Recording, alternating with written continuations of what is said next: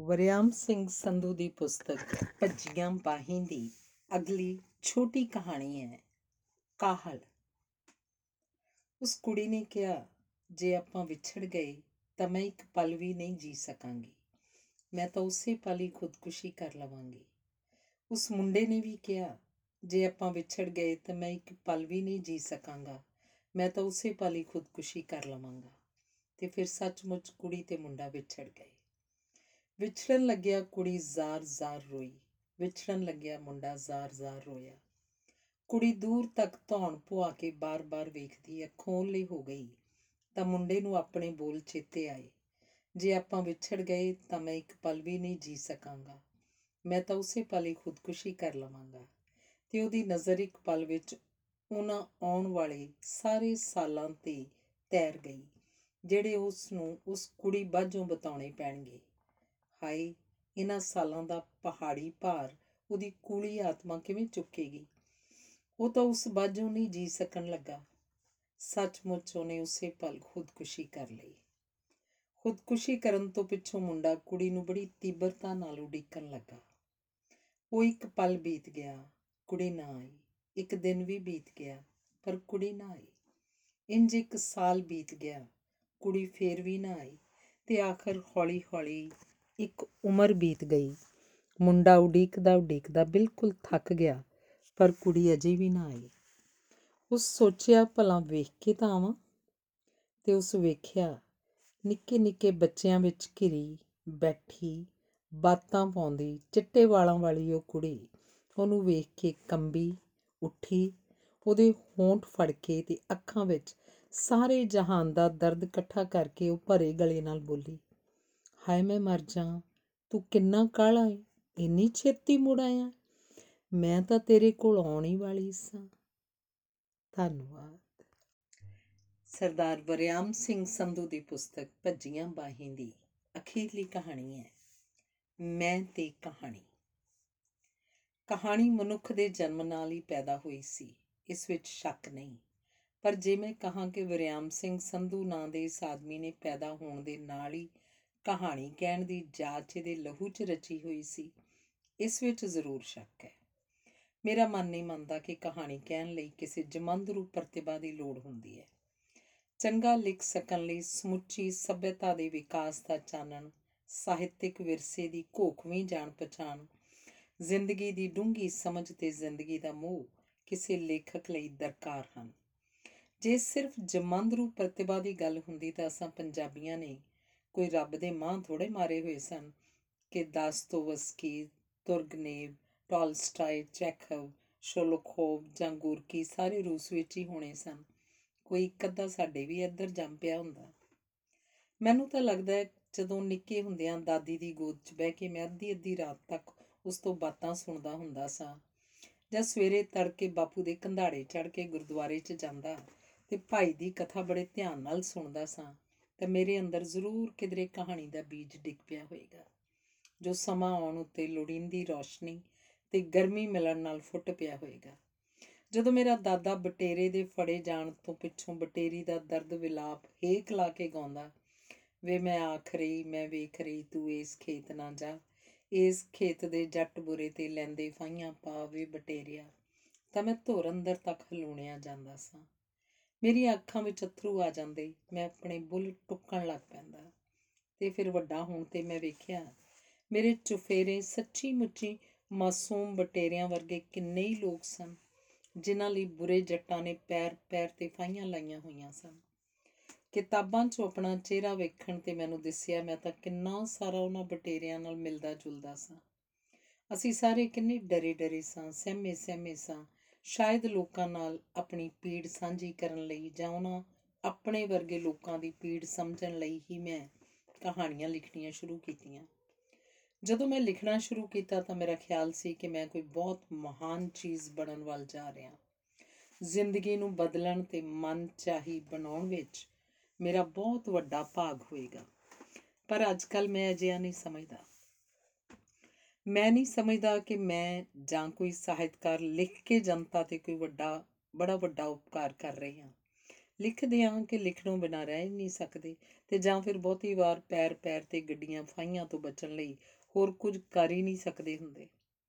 ਮੈਂ ਤਾਂ ਬਾਹਰੀ ਸਥਿਤੀਆਂ ਨਾਲ ਟਕਰਾਓ ਵਿੱਚੋਂ ਮਨ 'ਚ ਪੈਦਾ ਹੋਏ ਸ਼ੋਰ ਨੂੰ ਸ਼ਾਂਤ ਕਰਨ ਲਈ ਕਹਾਣੀ ਲਿਖਦਾ ਜਾਂ ਦੁਆਲੇ ਦੀਆਂ ਆਵਾਜ਼ਾਂ ਦੀ ਭੀੜ ਵਿੱਚੋਂ ਆਪਣੀ ਆਵਾਜ਼ ਦੇ ਨਕਸ਼ ਪਛਾਣਨ ਲਈ ਤੇ ਇਹਨਾਂ ਆਵਾਜ਼ਾਂ ਨੂੰ ਇੱਕ ਦੂਜੀ ਨੂੰ ਪਛਾਣਨ ਦੀ ਆਦਤ ਪਾਉਣ ਲਈ। ਤੇ ਅਜਿਹਾ ਕਰਕੇ ਮੈਂ ਕਿਸੇ ਉੱਤੇ ਅਹਿਸਾਨ ਨਹੀਂ ਕਰ ਰਿਹਾ ਹੁੰਦਾ। ਇਹ ਵੱਖਰੀ ਗੱਲ ਹੈ ਕਿ ਕਿਸੇ ਮੇਰੇ ਵਰਗੇ ਨੂੰ ਮੇਰਾ ਲਿਖਿਆ ਹੋਇਆ ਚੰਗਾ ਲੱਗ ਜਾਏ ਜਾਂ ਉਹਦਾ ਕੁਝ ਸੌਰ ਜਾਏ। ਇਸ ਲਈ ਮੈਂ ਚਾਹੁੰਦਾ ਕਿ ਲੇਖਕ ਨੂੰ ਕਿਸੇ ਪਾਰਟੀ ਜਾਂ ਲੋਕਾਂ ਦੇ ਸਮੂਹ ਦੇ ਕਹੇ ਤੇ ਧੂਤੂ ਬਣ ਕੇ ਨਹੀਂ ਬੋਲਣਾ ਚਾਹੀਦਾ। ਸਗੋਂ ਉਹ ਕੁਝ ਹੀ ਲਿਖਣਾ ਚਾਹੀਦਾ ਹੈ ਜੋ ਉਹਦਾ ਅੰਦਰਲਾ ਕਹਿੰਦਾ ਹੈ, ਜੋ ਸਮਾਜਿਕ ਤੋਰ ਕਹਿੰਦੀ ਹੈ। ਤੇ ਜਿਹੜਾ ਸਾਹਿਤ ਜਾਂ ਸਾਹਿਤਕਾਰ ਦੀ ਮਹਾਨਤਾ ਦਾ ਰੌਲਾ ਬੜੇ ਚਿਰ ਤੋਂ ਪੈਂਦਾ ਆ ਰਿਹਾ ਹੈ, ਘੱਟੋ ਘੱਟ ਮੈਨੂੰ ਤਾਂ ਇਸ ਬਾਰੇ ਸੰਦੇਹ ਹੈ। ਇਹ ਮਹਾਨਤਾ ਵੀ ਸ਼ਾਇਦ ਸਧਾਰਨ ਲੋਕਾਂ ਨੇ ਲੇਖਕ ਨੂੰ ਨਹੀਂ ਬਖਸ਼ੀ, ਸਗੋਂ ਲੇਖਕਾਂ ਨੇ ਆਪਣੇ ਆਪ ਹੀ ਕਾਇਮ ਕੀਤੀ ਲੱਗਦੀ ਹੈ। ਸਾਹਿਤ ਪੜ੍ਹਨ ਵਾਲੇ ਸਧਾਰਨ ਲੋਕ ਤਾਂ ਆਟੇ 'ਚ ਲੂਣ ਬਰਾਬਰ ਹਨ, ਕਿਉਂਕਿ ਲੇਖਕ ਹੋਰਨਾਂ ਨਾਲੋਂ ਵੱਧ ਪੜ੍ਹੇ ਲਿਖੇ ਜਾਂ ਤਿੱਖੇ ਹੁੰਦੇ ਹਨ, ਤੇ ਜਦੋਂ ਸਾਹਿਤ ਦੀ ਮਹਾਨਤਾ ਬਾਰੇ ਰੌਲਾ ਪਾਉਂਦੇ ਹਨ ਤਾਂ ਵਿਚਾਰੇ ਸਧਾਰਨ ਲੋਕ ਕੀ ਕਰਨ? ਉਹਨਾਂ ਕੋਲ ਕੋਈ ਚਾਰਾ ਹੀ ਨਹੀਂ ਰਹਿ ਜਾਂਦਾ। ਹੈ ਇਹ ਕਹਿਣ ਤੋਂ ਬਿਨਾਂ ਕਿ ਅਕਸਰ ਇਹ ਪੜ੍ਹੇ ਲਿਖੇ ਲੋਕ ਹਨ ਠੀਕ ਹੀ ਹੋਣਗੇ। ਇਹਨਾਂ ਨੇ ਝੂਠ ਮਾਰ ਕੇ ਕੀ ਲੈਣਾ? ਹੈ ਸਿਆਸਤਦਾਨਾਂ ਜਾਂ ਸਿਆਸੀ ਲੇਖਕਾਂ ਨੇ ਜਿਵੇਂ ਸਮਾਜਿਕ ਤਬਦੀਲੀ ਲਿਆਉਣ ਵਾਲੇ ਮੋਰਲੇ ਸਾਧਨਾਂ ਵਿੱਚੋਂ ਸਾਹਿਤ ਨੂੰ ਗਿਣਿਆ ਤੇ ਪ੍ਰਚਾਰਿਆ ਹੈ, ਮੈਂ ਇਸ ਨਾਲ ਸਹਿਮਤ ਨਹੀਂ। ਸਾਹਿਤ ਦਾ ਪ੍ਰਭਾਵ ਖੇਤਰ ਬੜਾ ਹੀ ਸੀਮਤ ਹੁੰਦਾ ਹੈ। ਜਦੋਂ ਕਿ ਸਿਆਸੀ ਤਬਦੀਲੀ ਲਿਆਉਣ ਲਈ ਵਿਸ਼ਾਲ ਜਨ ਸਮੂਹ ਦੇ ਯਤਨਾਂ ਦੀ ਲੋੜ ਹੁੰਦੀ ਹੈ। ਏਡੀ ਵਿਸ਼ਾਲਤਾ ਨੂੰ ਆਪਣੇ ਘੇਰੇ 'ਚ ਲੈ ਸਕਣਾ ਸਾਹਿਤ ਦੇ ਵਾਸਤਾ ਰੋਗ ਨਹੀਂ। ਉਂਝ ਵੀ ਸਾਹਿਤ ਦਾ ਪ੍ਰਭਾਵ ਕ੍ਰਾਂਤੀਕਾਰੀ ਨਹੀਂ ਹੁੰਦਾ। ਸਗੋਂ ਬੜਾ ਹੀ ਸਹਿਜ ਤੇ ਅਚੋਪੜਾ ਹੁੰਦਾ ਹੈ। ਅਚੇਤ ਜਾਂ ਸੁੱਤੇ ਸਿੱਧੀ ਮਨੁੱਖ ਦੇ ਅੰਦਰੋਂ ਕੁਝ ਪੁਰਾਣਾ ਜ਼ਰਜ਼ਰਾ ਹੋ ਕੇ ਹੋ ਚੁੱਕਾ ਭੁਰਦਾ ਜਾਂਦਾ ਹੈ ਤੇ ਨਵਾਂ ਕੁਝ ਜੁੜਦਾ ਜਾਂਦਾ ਹੈ।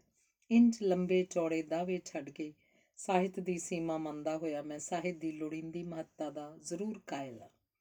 ਸਾਹਿਤ ਜ਼ਿੰਦਗੀ ਨੂੰ ਨੇੜਿਓਂ ਵੇਖਣ ਮਾਨਣ ਮਹਿਸੂਸਣ ਤੇ ਸਮਝਣ ਵਿੱਚ ਸਾਡੇ ਜਜ਼ਬਿਆਂ, ਭਾਵਾਂ ਤੇ ਵਿਚਾਰਾਂ ਨੂੰ ਤਰਤੀਬ ਬਣ, ਤਰਾਸ਼ਣ ਤੇ ਕਾਬੂ ਰੱਖਣ 'ਚ ਜ਼ਰੂਰ ਮਦਦ ਕਰਦਾ ਹੈ। ਸਾਹਿਤ ਅਜਿਹੀ ਮਾਨਸਿਕਤਾ ਸਿਰਜਣ ਵਿੱਚ ਵੀ ਸਹਾਈ ਹੁੰਦਾ ਹੈ, ਜੋ ਕ੍ਰਾਂਤੀਕਾਰੀ ਸ਼ਖਸੀਅਤ ਦਾ ਨਿਰਮਾਣ ਕਰਨ 'ਚ ਸਹਾਇਕ ਹੁੰਦੀ ਹੈ। ਚੰਗਾ ਸਾਹਿਤ ਮਨੁੱਖ ਨੂੰ ਸਮਾਜਿਕ ਤੌਰ ਵਿੱਚ ਅੱਗੇ ਵਧਣ ਦੀ ਪ੍ਰੇਰਣਾ ਵੀ ਦਿੰਦਾ ਹੈ। ਪਰ ਇਹ ਪ੍ਰੇਰਣਾ ਕੋਈ ਤਲੀ ਤੇ ਸਰੋਂ ਜਮਾਉਣ ਵਰਗੀ ਜਾਂ ਦੁੱਧ ਰਿੜਕ ਕੇ ਉਸ ਚੋਂ ਮੱਖਣ ਕੱਢ ਕੇ ਵਿਖਾਉਣ ਵਰਗੀ ਨਹੀਂ ਹੁੰਦੀ। ਸਮਾਜਿਕ ਤਬਦੀਲੀ ਹਿੱਤ ਲੇਖਕ ਦੀ ਭੂਮਿਕਾ ਸੰਬੰਧੀ ਮੈਂ ਕਹਿਣਾ ਚਾਹਾਂਗਾ ਕਿ ਕਿਸੇ ਵਿਸ਼ੇਸ਼ ਸਾਹਿਤਕਾਰ ਦੀਆਂ ਸੀਮਾਵਾਂ ਉੱਤੇ ਨਿਰਭਰ ਕਰਦੀ ਹੈ। ਸੰਸਾਰ ਵਿੱਚ ਬਹੁਤ ਸਾਰੇ ਅਜਿਹੇ ਲੇਖਕ ਹੋਏ ਹਨ ਜੋ ਸਮਾਜਿਕ ਤਬਦੀਲੀ ਲਈ ਸਰਗਰਮ, ਸੰਘਰਸ਼ ਵਿੱਚ ਵੀ ਕੁੱਦੇ ਤੇ ਵਧੀਆ ਸਾਹਿਤ ਰਚਨਾ ਵੀ ਕੀਤੀ। ਮੈਂ ਸਮਝਦਾ ਹਾਂ ਉਹਨਾਂ ਦਾ ਦੋਹਰਾ ਕੰਮ ਸੀ। ਤੇ ਉਹ ਇਸ ਲਈ ਵਧਾਈ ਦੇ ਪਾਤਰ ਹਨ। ਪਰ ਜੇ ਕੋਈ ਲੇਖਕ ਵਧੀਆ ਲਿਖਦਾ ਹੈ ਤੇ ਕ੍ਰਾਂਤੀ ਲਈ ਬੰਦੂਕ ਫੜ ਕੇ ਲੜਦਾ ਨਹੀਂ, ਤਾਂ ਇਸ ਲਈ ਉਹਦੀ ਲੇਖਕੀ ਭੂਮਿਕਾ ਦਾ ਮਹੱਤਵ ਘਟ ਨਹੀਂ ਜਾਂਦਾ। ਉਹ ਫਿਰ ਵੀ ਵਧੀਆ ਲੇਖਕ ਹੀ ਰਹਿੰਦਾ ਹੈ। ਲੈਨਿਨ ਵੱਲੋਂ ਟੋਲਸਟਾਏ ਨੂੰ ਗੋਰਕੀ ਨਾਲੋਂ ਵਧੀਆ ਤੇ ਰੂਸੀ ਕ੍ਰਾਂਤੀ ਦਾ ਦਰਪਣ ਆਖਣਾ ਇਸ ਗੱਲ ਦਾ ਪ੍ਰਮਾਣ ਹੈ ਕਿ ਲੇਖਕ ਦੀ ਹੋਂਦ ਸੁਤੰਤਰ ਹੈ। ਕ੍ਰਾਂਤੀ ਲਈ ਲੇਖਕ ਲੇਖਕ ਦਾ ਲੜਨਾ ਵੱਖਰੇ ਅਧਿਕਾਰ ਖੇਤਰ 'ਚ ਸ਼ਾਮਲ ਹੋਣਾ ਹੈ। ਜੇ ਉਹ ਦੋਵੇਂ ਕੰਮ ਸੁਚੱਜਤਾ ਨਾਲ ਨਿਭਾ ਸਕਦਾ ਹੈ ਤਾਂ ਜੀ ਸਦਕੇ।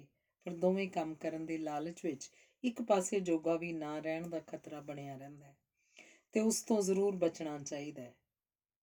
ਟਟਿਓਲੀ ਵਾਂਗ ਹਰ ਪਾਸੇ ਖਾਮ ਖਾ ਲੱਤਾਂ ਖੜੀਆਂ ਕਰੀ ਰੱਖਣ ਵਾਲੇ ਮੇਰੇ ਵਰਗੇ ਲੇਖਕਾਂ ਨੂੰ ਮੈਂ ਤਾਂ ਇਹੀ ਕਹਾਂਗਾ ਕਿ ਅਸੀਂ ਇੱਕ ਹੀ ਕੰਮ ਕਰ ਲਈਏ ਤਾਂ ਬੜਾ ਹੈ। ਦੂਜੇ ਪਾਸੇ ਸਾਡੇ ਬਿਨਾਂ ਅਸਮਾਨ ਨਹੀਂ ਡਿੱਗ ਚੱਲਿਆ। ਮੈਂ ਨਹੀਂ ਚਾਹੁੰਦਾ ਮੇਰੇ ਪਾਤਰ ਮੀਂਹ ਵਿੱਚ ਖੁੰਬਾਂ ਵਾਂਗ ਉੱਗਦੇ ਨਜ਼ਰ ਆਉਣ। ਮੈਂ ਆਪਣੇ ਵਿਚਾਰਾਂ ਨੂੰ ਸਿੱਧ ਕਰਨ ਲਈ ਉਹਨਾਂ ਦਾ ਮੂੰਹ ਮੱਥਾ ਵਿਗਾੜਨ ਦੇ ਹੱਕ ਵਿੱਚ ਨਹੀਂ। ਲਹੂ ਮਾਸ ਦੇ ਪਾਤਰਾਂ ਦੀ ਥਾਂ ਮੋਮ ਦੇ ਬਣੇ ਪਾਤਰ ਨਹੀਂ ਲੈ ਸਕਦੇ। ਪਾਤਰਾਂ ਨੂੰ ਉਹਨਾਂ ਦੀ ਸਮਰੱਥਾ ਤੋਂ ਵੱਧ ਕੰਮ ਕਰਾਉਣ ਦੇ ਹੱਕ 'ਚ ਮੈਂ ਨਹੀਂ ਹਾਂ। ਮੈਂ ਚਾਹੁੰਦਾ ਜੋ ਚਾਹੀਦਾ ਹੈ, ਨਾਲੇ ਅਜੇ ਜੋ ਹੈ ਨੂੰ ਇਸ ਤਰ੍ਹਾਂ ਚਿਤਰਿਆ ਜਾਵੇ ਕਿ ਉਸ ਵਿੱਚੋਂ ਅਚੇਤੀ ਜੋ ਚਾਹੀਦਾ ਹੈ ਦੀ ਸੋਝੀ ਪਵੇ, ਕਿਉਂਕਿ ਜੋ ਹੈ ਨੂੰ ਛਾਲ ਮਾਰ ਕੇ ਟੱਪ ਜਾਣ ਤੇ ਜਦੋਂ ਕੋਈ ਲੇਖਕ ਜੋ ਚਾਹੀਦਾ ਹੈ ਤੇ ਪਹੁੰਚ ਜਾਂਦਾ ਹੈ ਤਾਂ ਬਹੁਤੀ ਵਾਰ ਪਾਤਰ ਤੇ ਸਥਿਤੀਆਂ ਖੜਨੇ ਹੀ ਪੈਂਦੇ ਹਨ। ਅਜਿਹੀ ਲਿਖਤ ਸਿਰਜਣਾ ਨਹੀਂ ਹੁੰਦੀ। ਜ਼ਰੂਰੀ ਹੈ ਕਿ ਟੁੱਟਦੀ, ਭੱਜਦੀ, ਉੱਠਦੀ, ਬਹਿੰਦੀ, ਕਰਦੀ, ਲੜਾਈ, ਕਰਦੀ, ਲੜਦੀ ਜ਼ਿੰਦਗੀ ਨੂੰ ਦਿਖਾਇਆ ਜਾਵੇ ਤਾਂ ਕਿ ਪਾਠਕ ਚੋਣ ਕਰ ਸਕੇ ਕਿ ਉਹਨੇ ਕਿਹੜੇ ਪਾਸੇ ਖਲੋਣਾ ਹੈ। ਫਾਈਆਂ ਲਾਉਣ ਵਾਲੇ ਜਾਂ ਫਾਈਆਂ ਢਾਉਣ ਵਾਲੇ ਪਾਸੇ। ਇਸੇ ਲਈ ਮੈਂ ਕਵਿਤਾ ਨਾਲੋਂ ਗਲਪ ਵੀ ਵੱਧ ਮਹਾਨਤਾ ਸਮਝਦਾ ਹਾਂ, ਕਿਉਂਕਿ ਉਹ ਜ਼ਿੰਦਗੀ ਨੂੰ ਉਹਦੀ ਸਮੁੱਚਤਾ ਵਿੱਚ ਸਾਡੇ ਸਾਹਮਣੇ ਲਿਆਉਣ ਦਾ ਯਤਨ ਕਰਦੀ ਹੈ। ਮੈਂ ਕਹਾਣੀ 'ਚ ਜ਼ਿੰਦਗੀ ਨੂੰ ਕੱਟ ਛਾਂਗ ਕੇ ਪੇਸ਼ ਕਰਨ ਦੇ ਹੱਕ 'ਚ ਨਹੀਂ ਹਾਂ। ਕਿਸੇ ਵੀ ਅਨੁਭਵ ਦੀਆਂ ਤੰਦਾਂ ਜ਼ਿੰਦਗੀ ਦੀ ਸਮੁੱਚਤਾ ਨਾਲ ਦੂਰ ਤੱਕ ਜੁੜੀਆਂ ਹੁੰਦੀਆਂ ਹਨ। ਤੇ ਜੇ ਉਹਨਾਂ ਤੰਦਾਂ ਨੂੰ ਕੱਟਿਆਂ, ਕਹਾਣੀ 'ਚ ਪੇਸ਼ ਕੀਤਾ ਜਾਣ ਵਾਲਾ ਸੱਚ ਕਮਜ਼ੋਰ ਪੀਲਾ ਤੇ ਮੁਰਝਾਇਆ ਹੋਇਆ ਦਿਸਦਾ ਹੈ, ਤਾਂ ਕਹਾਣੀਕਾਰ ਨੂੰ ਸਥਾਪਤ ਤਕਨੀਕ ਦੀ ਪਰਵਾਹ ਨਹੀਂ ਕਰਨੀ ਚਾਹੀਦੀ। ਇਹ ਤਕਨੀਕ ਕੋਈ ਲక్ష్మణ ਰੇਖਾ ਨਹੀਂ ਜਿਹਨੂੰ ਪਾਰ ਕੀਤਿਆਂ ਕਹਾਣੀਕਾਰ ਸੀਤਾ ਨੂੰ ਕੋਈ ਰਾਵਣ ਚੁੱਕ ਕੇ ਲੈ ਜਾਏਗਾ। ਕਹਾਣੀਕ ਸ਼ਬਦਾਂ ਦੀ ਨਿਸ਼ਚਿਤ ਗਿਣਤੀ ਤੱਕ ਹੀ ਸੀਮਤ ਨਹੀਂ ਹੁੰਦੀ ਤੇ ਨਾ ਹੀ ਪੰਨਿਆਂ ਦੀ ਗਿਣਤੀ ਵਿੱਚ ਕੈਦ। ਨਾ ਹੀ ਇੱਕ ਸਟੇਸ਼ਨ ਤੋਂ ਦੂਜੇ ਸਟੇਸ਼ਨ ਤੱਕ ਦਾ ਸਫ਼ਰ, ਨਾ ਹੀ ਸਰਪਟ ਘੋੜ ਦੌੜ। ਇਸੇ ਲਈ ਕਹਾਣੀ ਦੀ ਪਰੰਪਰਾਗਤ ਤਕਨੀਕੀ ਵਾਂਗ 100 ਮੀਟਰ ਦੀ ਦੌੜ ਲਾਉਂਦਾ ਮੈਂ ਕਿਸੇ ਸਿਖਰ ਵੱਲ ਚੜ ਉਤਰ ਕੇ ਫਿਰ ਕਿਸੇ ਅੰਤ ਵੱਲ ਸਾਹ ਸਾਹ ਹੋਇਆ ਵਧਨ 'ਚ ਯਕੀਨ ਨਹੀਂ ਰੱਖਦਾ। ਕਹਾਣੀ ਕਹਿਣ ਦਾ ਮੇਰਾ ਆਪਣਾ ਅੰਦਾਜ਼ ਹੈ। ਮੈਂ ਬੜੀ ਸਹਿਜਤਾ ਨਾਲ ਕਹਾਣੀ 'ਚ ਪੇਸ਼ ਕੀਤੇ ਜਾਣ ਵਾਲੇ ਸੱਚ ਨਾਲ ਨਿਪਟਦਾ ਹਾਂ। ਸ਼ੂਟ ਵੱਟ ਕੇ ਦੌੜਨ ਦੀ ਥਾਂ ਥੋੜਾ ਥੋੜਾ ਆਸੇ-ਪਾਸੇ ਵੇਖ ਕੇ ਚੱਲਦਾ ਤੇ ਆਸੇ-ਪਾਸੇ ਇੰਨਾ ਕੁਝ ਸੋਹਣਾ, ਕੁਸੋਹਣਾ ਤੇ ਪ੍ਰਭਾਵਸ਼ਾਲੀ ਹੁੰਦਾ ਹੈ ਕਿ ਉਸ ਤੇ, ਉਸ ਤੋਂ ਅਸਰ ਅੰਦਾਜ਼ ਹੋਏ ਬਿਨਾਂ ਰਿਹਾ ਹੀ ਨਹੀਂ ਜਾਂਦਾ। ਆਲੇ ਦੁਆਲੇ ਦਾ ਇਹ ਅਨੁਭਵ ਇੱਕ ਨਿਸ਼ਚਿਤ ਪ੍ਰਭਾਵ ਪਾਠਕ ਦੇ ਮਨ ਤੇ ਛੱਡਦਾ ਹੈ ਤੇ ਅੰਤ ਤੱਕ ਪਹੁੰਚਦਿਆਂ ਇਸ ਪਉ ਪਸਾਰੀ ਅਨੁਭਵ ਦੀ ਸਮੁੱਚਤਾ ਨਿਸ਼ਚਿਤ ਨੁਕਤੇ ਦੇ ਪ੍ਰਭਾਵ ਨੂੰ ਹੋਰ ਵੀ ਗੂੜਾ ਕਰਦੀ ਹੈ। ਇਸੇ ਲਈ ਸ਼ਾਇਦ ਮੈਂ ਲੰਮੀ ਕਹਾਣੀ ਵੱਲ ਰੁਚਿਤ ਹਾਂ। ਡੁੰਮ, ਸੁਨਹਿਰੀ ਕਿਣਕਾ, ਕਿੱਥੇ ਗਏ, ਵਾਪਸੀ ਤੇ ਭੱਜੀਆਂ ਬਾਹੀਂ। ਕਹਾਣੀਆਂ ਜਿਨ੍ਹਾਂ ਨੇ ਪੜ੍ਹੀਆਂ ਹਨ ਉਹ ਜਾਣਦੇ ਹਨ ਕਿ ਮੈਂ ਕਹਾਣੀ ਦੀ ਪਰੰਪਰਾਗਤ ਤਕਨੀਕ ਦੀ ਇੰਨੀ ਪਰਵਾਹ ਨਹੀਂ ਕਰ ਰਿਹਾ। ਕੋਈ ਲੋਕੀ ਮੇਰੀਆਂ ਅਜਿਹੀਆਂ ਕਹਾਣੀਆਂ ਵਿਚਲਾ ਵਿਸਥਾਰ ਵੇਖ ਕੇ ਮੇਰੀ ਨਾਵਲਕਾਰ ਬਣਨ ਦੀ ਸਮਰੱਥਾ ਦਾ ਅੰਦਾਜ਼ਾ ਲਗਾਉਂਦੇ ਹਨ। ਧੰਨਵਾਦ। ਮੈਂ ਨਾਵਲ ਵੀ ਜ਼ਰੂਰ ਲਿਖਾਂਗਾ। ਪਰ ਕਹਾਣੀ 'ਚ ਕਹੀ ਜਾ ਸਕਣ ਵਾਲੀ ਗੱਲ 'ਚ ਪਾਣੀ ਪਾ ਕੇ ਮੈਂ ਨੋਵਲਟ ਜਾਂ ਨਾਵਲ ਨਹੀਂ ਲਿਖਾਂਗਾ। ਇਧਰ ਕੁਝ ਚਿਰ ਤੋਂ ਪੰਜਾਬੀ ਕਹਾਣੀ 'ਚ ਪ੍ਰਤੀਕਾਂ ਜਾਂ ਸੰਕੇਤਾਂ ਦੀ ਭਰਮਾਰ ਵਧੀ ਹੈ। ਬੋਲੀ ਅਸਲੋਂ ਹੀ ਕਵਿਤਾ ਵਰਗੀ ਇਸ 'ਚ ਸ਼ੱਕ ਨਹੀਂ ਕਿ ਪ੍ਰਤੀਕਾਂ ਜਾਂ ਸੰਕੇਤਾਂ ਨੇ ਭਾਸ਼ਾ 'ਚ ਅਰਥਾਂ ਦੀ ਗਹਿਰਾਈ ਤੇ ਸੂਖਮਤਾ ਲਿਆਂਦੀ ਹੈ ਉਥੇ ਇਹਨਾਂ ਪ੍ਰਤੀ ਬੇਲੋੜੇ ਮੋਹ ਤੇ ਉਲਾਰ ਨੇ ਅਸਪਸ਼ਟਤਾ ਤੇ ਅਣਲੋੜੀਂਦੀ ਕਾਵਿਕਤਾ ਦਾ ਭਾਰ ਵੀ ਪਾਇਆ। ਜਿੱਥੇ ਭਾਰ ਵੱਧ ਗਿਆ, ਉੱਥੇ ਹੀ ਵਿਚਾਰੀ ਕਹਾਣੀ ਦਾ ਲੱਕ ਟੁੱਟ ਗਿਆ। ਬਿੰਬ, ਪ੍ਰਤੀਕ ਜਾਂ ਕਾਵਿਕ ਭਾਸ਼ਾ ਗਲਪ ਦੀ ਭਾਸ਼ਾ ਦਾ ਅੰਗ ਬਣ ਕੇ ਪ੍ਰਯੋਗ ਨਾ ਹੋਣ ਕਰਕੇ ਅਜਿਹੀਆਂ ਕਹਾਣੀਆਂ ਬਾਰੇ ਸਮਝ ਨਾ ਆਉਣ ਦੀ ਆਮ ਸ਼ਿਕਾਇਤ ਹੈ। ਬਹੁਤੀ ਵਾਰ ਅਜਿਹੀਆਂ ਕਹਾਣੀਆਂ ਜ਼ਿੰਦਗੀ ਦਾ ਕੋਈ ਧੜਕਦਾ ਟੁਕੜਾ ਹੋਣ ਦੀ ਥਾਂ ਸ਼ਾਬਦਿਕ ਪਰਪੰਚ ਤੇ ਚਲਾਕੀਆਂ ਹੁੰਦੀਆਂ ਹਨ। ਤੇ ਇਸ ਪਰਪੰਚ ਦੇ ਉੱਲੇ ਵਿੱਚ ਲੇਖਕ ਵੱਲੋਂ ਆਪਣੀ ਸੀਮਾ ਕਰਕੇ ਜ਼ਿੰਦਗੀ ਦੇ ਸੱਚ ਦੇ ਨੰਗੇ ਰੂਪ 'ਚ ਦਰਸ਼ਨ ਕਰਾਉਣ ਦੀ ਥਾਂ ਉਹਦੇ ਤੇ ਪਰਦਾ ਪਾਇਆ ਜਾਂਦਾ ਹੈ। ਤਾਂ ਅਸੀਂ ਜਾਣਦੇ ਹਾਂ ਕਿ ਅੱਜ ਪਰਦੇ ਦਾ ਜ਼ਮਾਨਾ ਨਹੀਂ ਕੁੰਡ ਚੁੱਕ ਕੇ ਤੁਰਨ ਦੀ ਲੋੜ ਹੈ। ਨਹੀਂ ਤਾਂ ਹੋ ਸਕਦਾ ਵਿਚਾਰੀ ਕਹਾਣੀ ਸੜਕ ਉੱਤੇ ਅੰਨੇਵਾਹ ਗੁਜ਼ਰਦੇ ਫੌਜੀ ਟਰੱਕ ਦੇ ਹਾਦਸੇ ਦਾ ਸ਼ਿਕਾਰ ਹੋ ਜਾਵੇ। ਧੰਨਵਾਦ।